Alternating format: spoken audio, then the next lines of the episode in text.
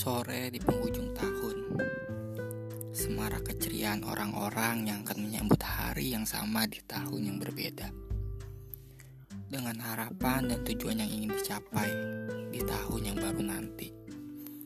Entah yang ingin punya pekerjaan Entah ingin mencapai posisi yang diinginkan Bahkan harapan ingin menikah. Semua orang berhak berharap. Semua orang berhak mencapai apa yang ia inginkan. Tak ada yang salah. Gimana kitanya aja. Kalau hanya punya harapan tapi nggak usaha, ya nihil. Ke depannya nggak akan dapat apa-apa.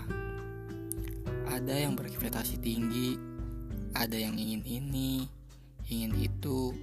Pokoknya semua deh yang diinginin. Sebenarnya sih nggak apa-apa. Cuma nggak semuanya itu sekaligus. Coba satu-satu kecil perlahan menuju yang besar. Gak usah kebut, pelan-pelan aja dan gak usah ngikutin orang. Semua ada takarannya.